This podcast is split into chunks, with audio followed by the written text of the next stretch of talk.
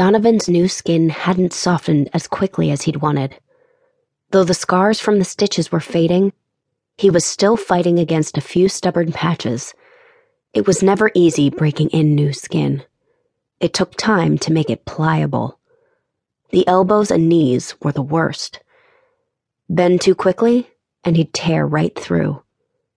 For months, he'd rubbed honey infused oil on the skin. Donovan chuckled. Honey. The giant beast Dakarian had licked Donovan more than once, longing for a taste of the honey he'd grown accustomed to during his imprisonment under the Red Castle.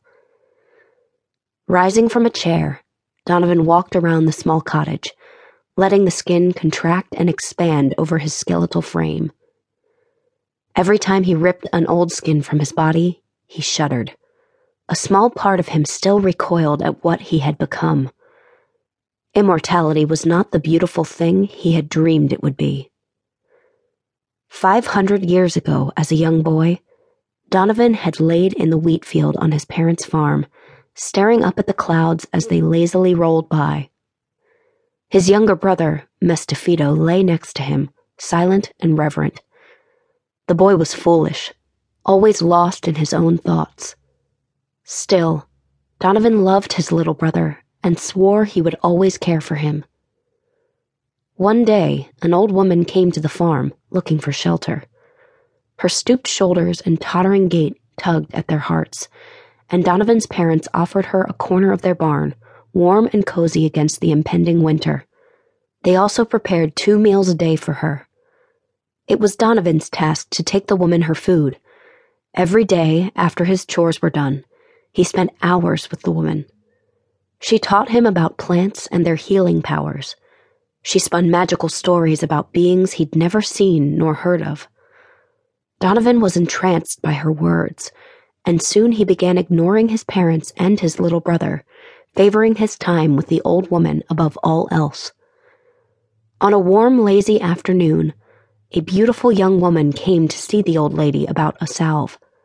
In her short time in Donovan's farming community, the old crone had gained quite a reputation as a healer.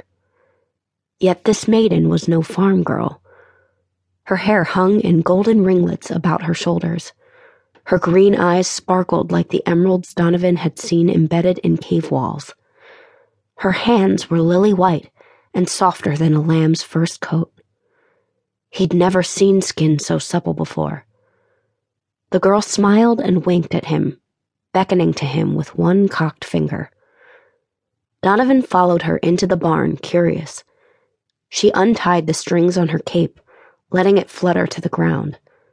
Then, to his horror and delight, she pushed her gown off her shoulders and stood naked before him. Donovan's heart thudded in his chest.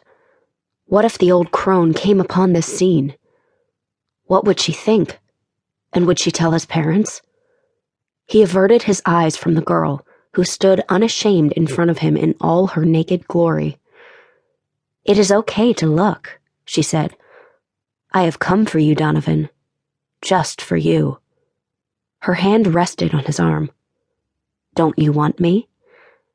Donovan felt conflicted. He thought of the lovely red-headed girl, Magda, to whom he was promised. They were to be married within the next moon.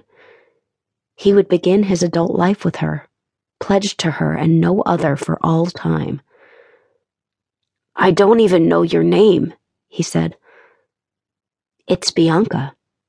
She leaned forward and whispered, I won't tell if you won't. Her breath tickled the sensitive skin of his neck. She reached for his breeches. Her fingers deftly loosened the ties and Donovan did not stop her, even though he thought he should. Her green eyes seemed to pulsate, drawing him closer. His mind swam, and he leaned in, drowning in her milky skin.